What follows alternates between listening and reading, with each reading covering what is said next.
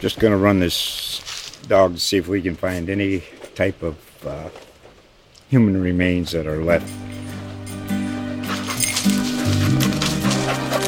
Listen to Where Secrets Go to Die The Disappearance of Derek Hennigan.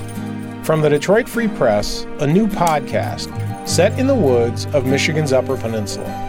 Available on Apple, Spotify, Freep.com, or wherever you get your podcasts. From the Detroit Free Press, I'm Robin Chan with today's voice briefing. It's Wednesday, December 27th, 2023. I'm Sue Selasky, Detroit Free Press food writer.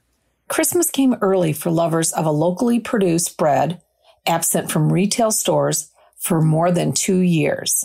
Well known Oakwood Bakery bread is back delivering to retail stores.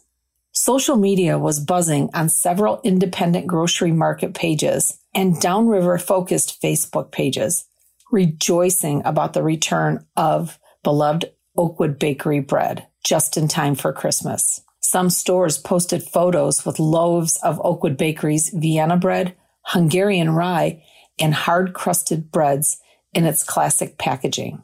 Many people commented on the Facebook post that they were happy to see the bread at stores, calling it the quote, best bread ever and quote, a Michigan treasure. In a message to the Free Press, the market in Brownstown said it received bread deliveries last Saturday and sold out twice. Another delivery was expected on Sunday. Oakwood Bakery bread has been a mainstay at many grocery stores and independent grocers across Metro Detroit. But in the fall of 2021, the Detroit Bakery, in business for more than 109 years, announced that it would no longer deliver to retail outlets. What the heck is an HOV lane?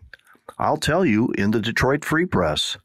Hi, I'm staff writer Bill Laitner with a story about Michigan's first freeway lanes reserved just for carpools also known as HOV, for high occupancy vehicles. The lanes are in Oakland County. They're the far left lanes of I 75, both north and southbound, from 12 Mile in Madison Heights to South Boulevard in Auburn Hills. Uncle Sam gave 40 million bucks to Michigan to create these first HOV lanes in the state. If you read my story at freep.com, you'll learn all about just when you can and when you shouldn't drive in these lanes without at least one passenger. You'll also learn that a lot of drivers are ignoring the rules. One reason? The police haven't been busy with enforcement.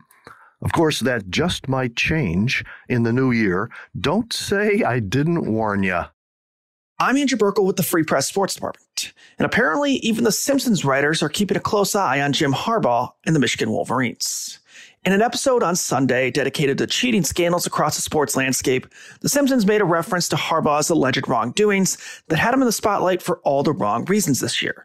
The episode is titled Do the Wrong Thing and focuses on Bart and Homer's efforts to cheat in a bunch of different sports like cornhole and disc golf. Harbaugh is by no means the centerpiece of the episode, but you can bet it's not the reference he would want to have seen on the nation's longest running sitcom. Towards the end of the episode, Bart takes a job teaching Intro to Cheating 101 at the Jim Harbaugh Center for Competitive Imbalance. The slight dig is, of course, a reference to Harbaugh's multiple suspensions this year, including the most recent scandal surrounding an alleged sign stealing scheme where the Wolverines are accused of illegally scouting future opponents. The Simpsons reference came just a little over a week before Michigan is set to square off against Alabama in the Rose Bowl, with a trip to the national championship game on the line. Throughout the season, Michigan hasn't let any of the off the field controversies distract them from playing some really good football. Even without Harbaugh in their two biggest games of the year against Penn State and Ohio State, the Wolverines were not deterred, fully embracing an us versus everybody mindset. So while others may take the chance to laugh at Harbaugh over the Simpsons joke, it's a pretty safe bet that the coach will be able to turn this into fuel for his own team. That's what he's done all year long and will continue to do, especially if the team keeps winning like they have the last three years. Find more from the Detroit Free Press on Freep.com. That's F R E E P.com. Thanks for listening, and you'll hear more from us tomorrow.